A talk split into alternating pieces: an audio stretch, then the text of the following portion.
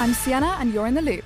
A man who's admitted wearing an offensive football shirt mocking the Hillsborough disaster smiled and chuckled as he was sentenced. 33 year old James White from Warwickshire wore the garment to the FA Cup final at Wembley earlier this month. He's been fined and banned from all regulated football games in the UK for four years. He pleaded guilty to displaying threatening or abusive writing likely to cause harassment, alarm, or distress. The Liberal Democrats have called the average rise in two year fixed mortgage rates to more than 6% a horror show, adding the lack of financial help is just plain wrong. About 400,000 homeowners whose deals expire by September will be paying hundreds of pounds more on their bills.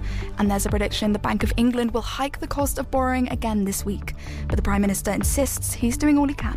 I know the anxiety that people will have about mortgage rate. That's why the first priority I set out at the beginning of the year was to halve inflation because that's the best and most important way that we can keep costs and interest rates down for people. We've got a clear plan to do that. It is delivering. We need to stick to the plan. And Marks and Spencers has joined Morrison's in cutting or freezing the price of some foods. Between them, the cost of about 250 items is going down or remaining static. Morrison's is promising to hold its lower prices for at least 8 weeks. Last week, the head of Tesco said grocery inflation may have passed its peak. That's your Loop News Roundup.